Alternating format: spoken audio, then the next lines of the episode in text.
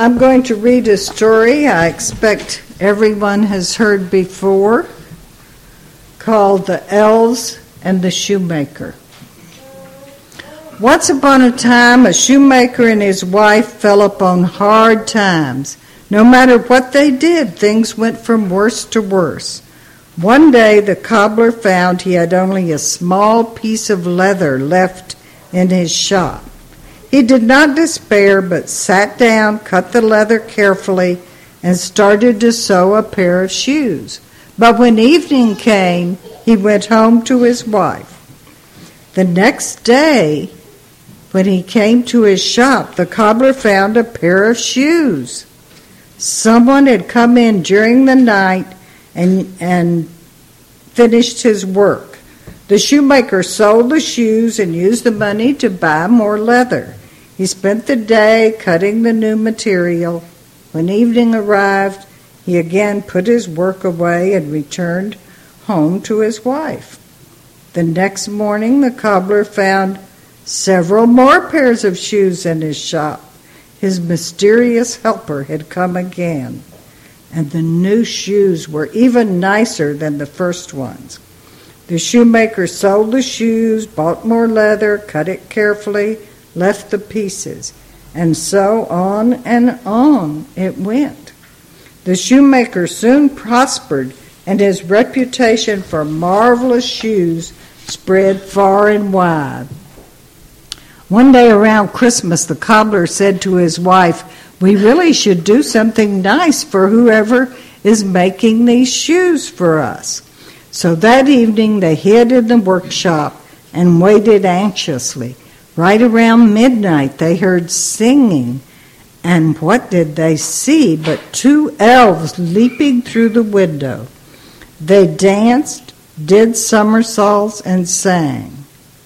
They were as naked as the dawn, barefoot and carefree.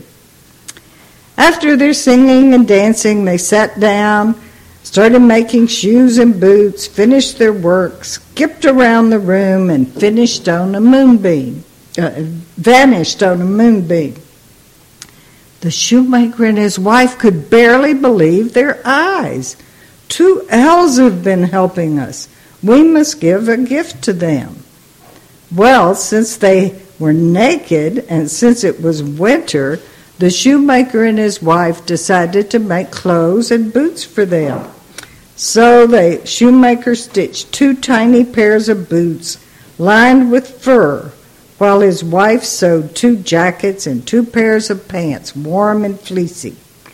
On Christmas Eve, they set out their presents in the workshop, hid and watched. Sure enough, the elves leaped through the window and looked around in bewilderment. There was no leather for them to sew, no tools to use.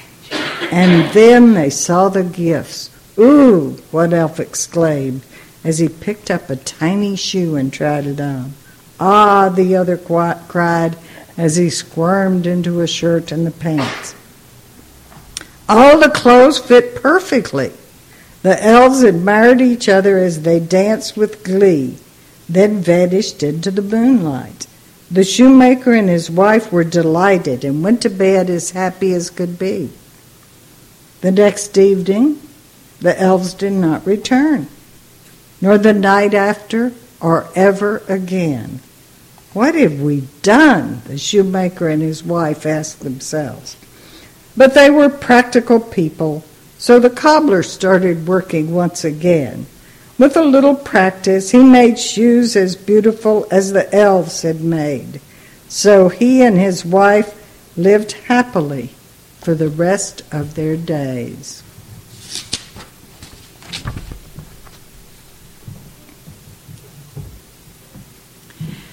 As a child of six, I appeared on the stage as one of the shoemaking elves from the fairy tale I have just shared with you. My mother's expertise at making costumes meant that her children frequently had good roles in school plays. Careful reading of this story and the explication by psychiatrist author Allan Chinen suggests that our costumes were not entirely authentic. I think the elves in our version wore tattered clothing until their new outfits were ready, but I know that we would have worn something. Now, this fairy tale was one that I never understood or felt particularly drawn to as a child. I found it puzzling. And indeed, it was only when I read it as a story dealing with issues of midlife and read the interpretation given to it in Chinen's book, Once Upon a Midlife, that it made sense. He calls it a story about the loss of magic. After the shoemaker and his wife discover who has been making the wonderful shoes, and after they clothe the elves who have been so generous with them, the elves disappear. The magic is lost. Innocence, lack of inhibition, and youth are gone. But the shoemaker and his wife do not starve. They continue to thrive through their own labor. The shoemaker has learned from observing the work of his mentors how to make shoes as fine as any they made. And so it is with us. Upon entering midlife, we may find that although the magic of youth is gone, we survive, we are productive, and can take care of ourselves. This story is a fairy tale defined as a folk tale with a happy ending. The true fairy tale is different from a literary tale written by a specific author, which will of necessity be particular. The fairy tale, in contrast, is universal. Similar stories are found in the folklore of diverse cultures.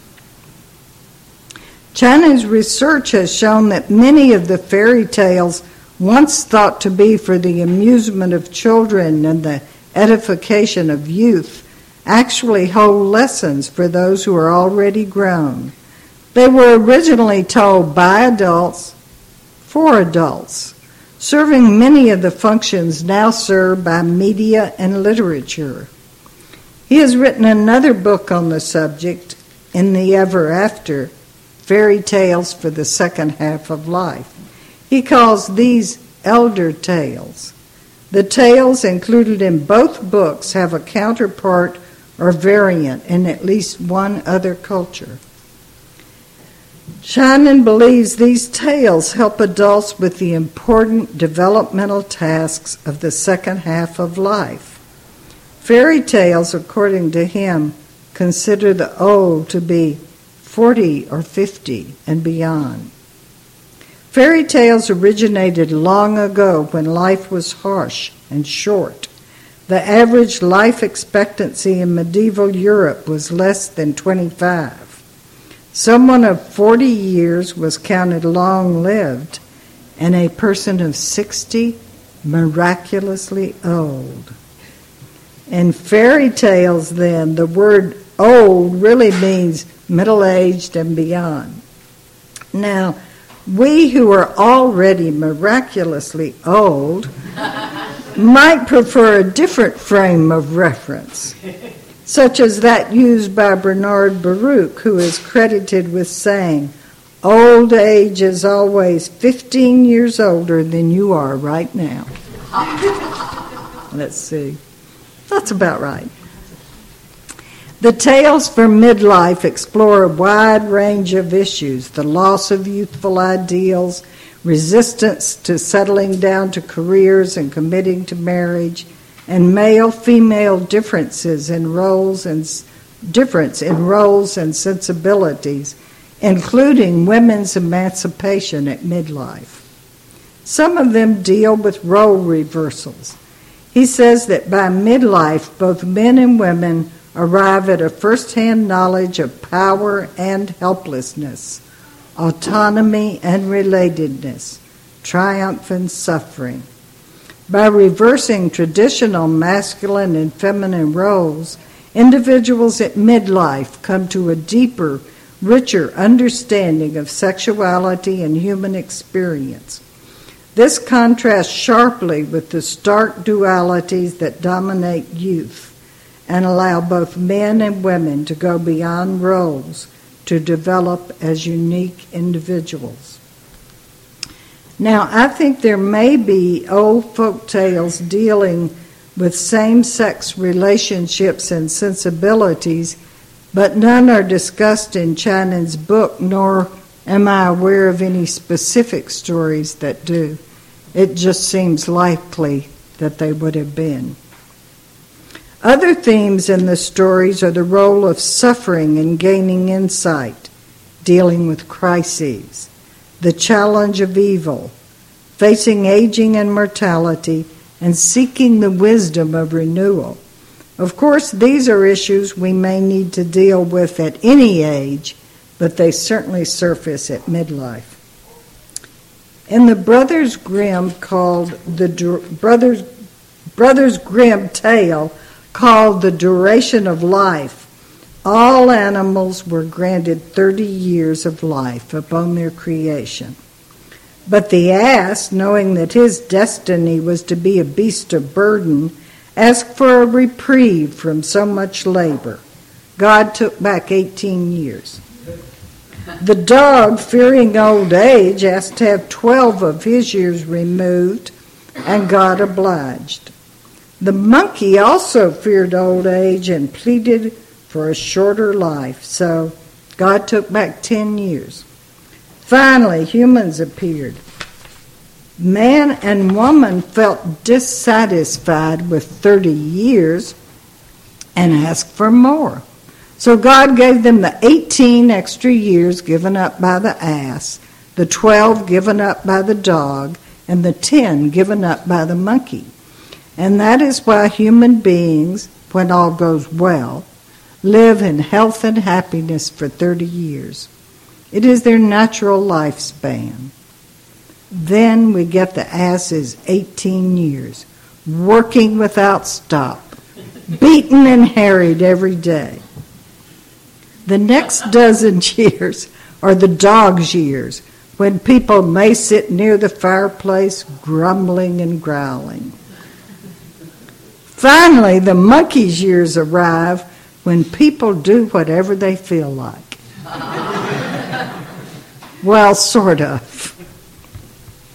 Most folk tales from pre literate Europe have been edited and rewritten so many times they have become less particular and less universal and more particular.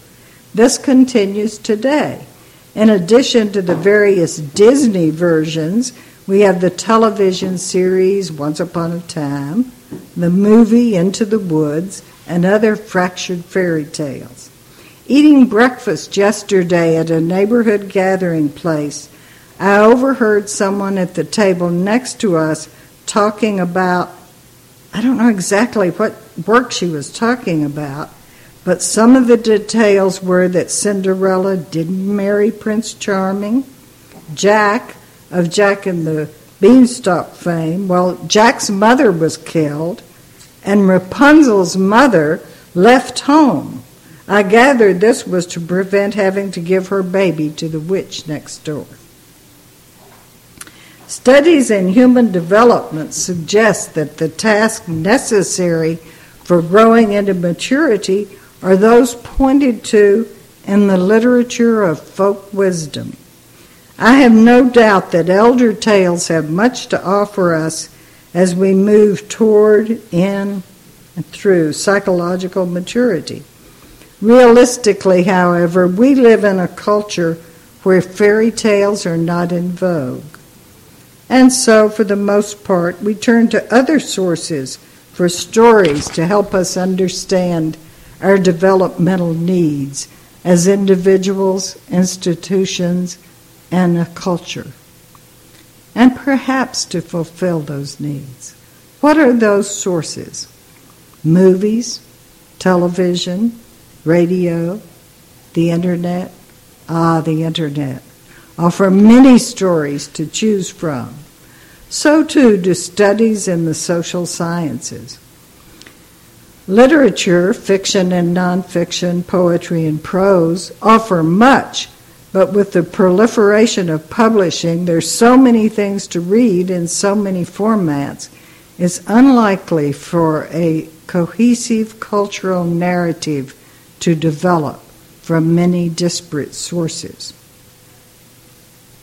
Church life for Unitarian Universalists as well as others offers many opportunities for interacting with stories. In David Bumbaugh's book, Unitarian Universalism A Narrative History, he suggests that we are defined as a people by a common story, and that story has shaped our institutions in significant ways. What is that common story or community story? And where did it come from? I suggest that it is still being written today.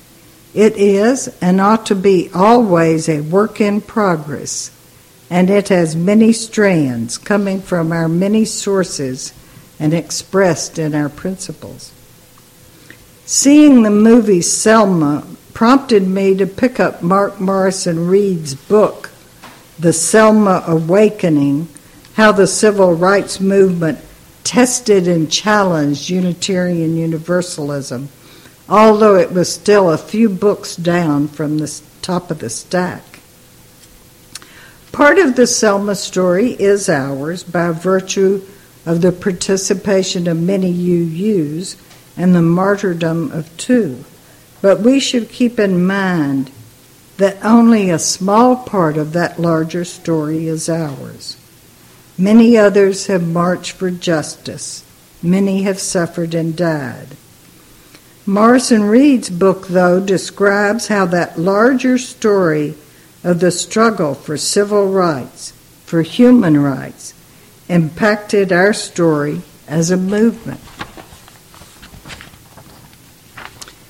In March, many UUs will go to Selma, some as a group by train, for the 50th anniversary observance of the Selma March, adding another paragraph to our story.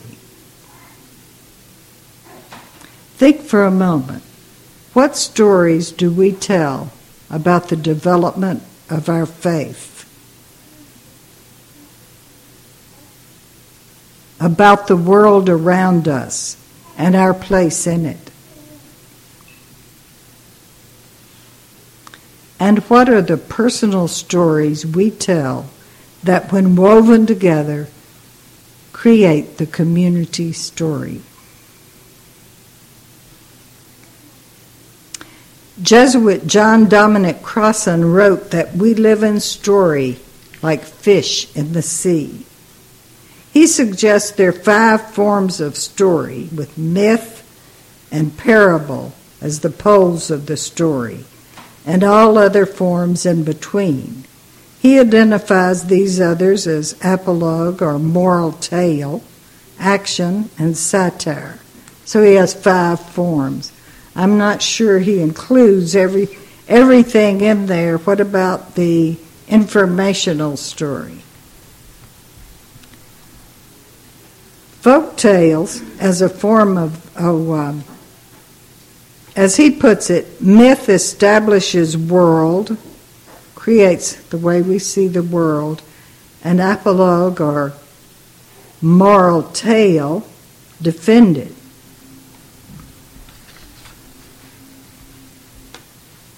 Folk tales as a form of fiction may fit into any one of the categories, but many of those for adults especially lean toward the pole of parable.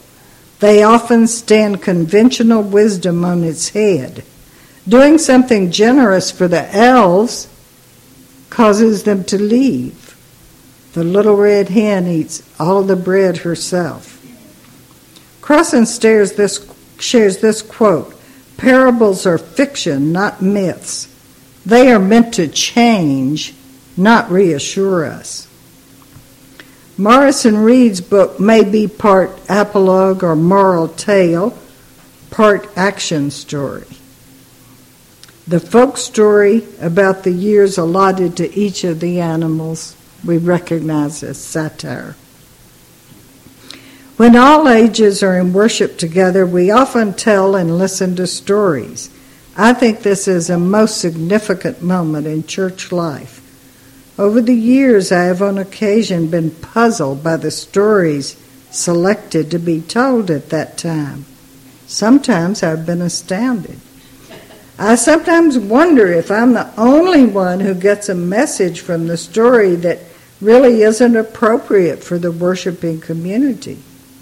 Now, you may be thinking about the story I shared while the children were with us. Can she really be telling our children it's okay not to share, but just to sit down and eat in front of others? You may be thinking after all the times we have told them to share. Well, perhaps. I found on the internet a version of the story with an addition that said the next time the little red hen found a grain of wheat, everyone pitched in to help, and they all enjoyed eating the bread together. But the original story is more of a parable than a moral tale. It stands conventional wisdom on its head. But if children think about the story, and perhaps some will, I think they can puzzle out what might have happened if everyone had pitched in. If any among them say to you that I told them it's okay to be selfish, maybe you better let me know. In our times together, we tend to draw on stories from around the world. We do, however, have myths, although sometimes we are reluctant to claim them. Those are the myths of the Western world.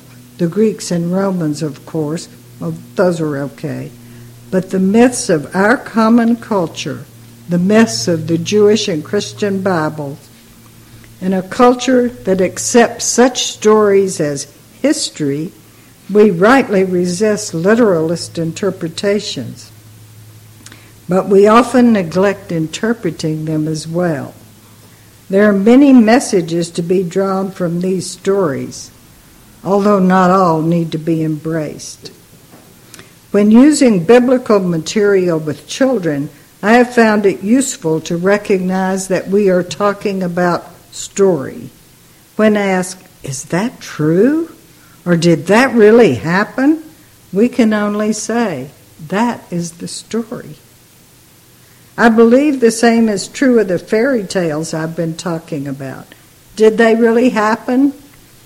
Well, that's the story. We may take from it what we will. My father was a teller of tales, especially the variety known as tall tales.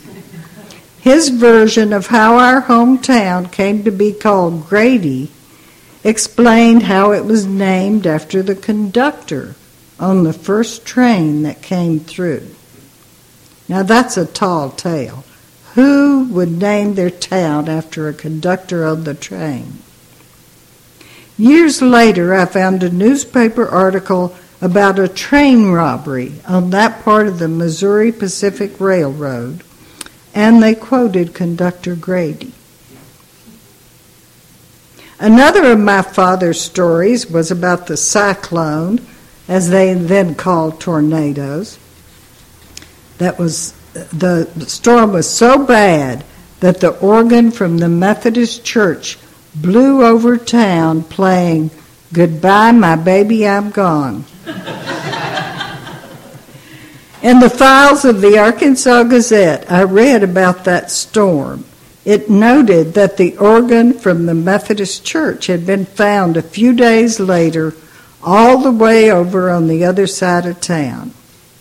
It did not mention what tune, if any, it played on the way. I dare say many of our Unitarian Universalist stories have elements of the mythic, the moral tale, action, satire, and parable. The community stories we share the personal stories each of us bring to this community of faith go into the building of our living tradition. May it be so.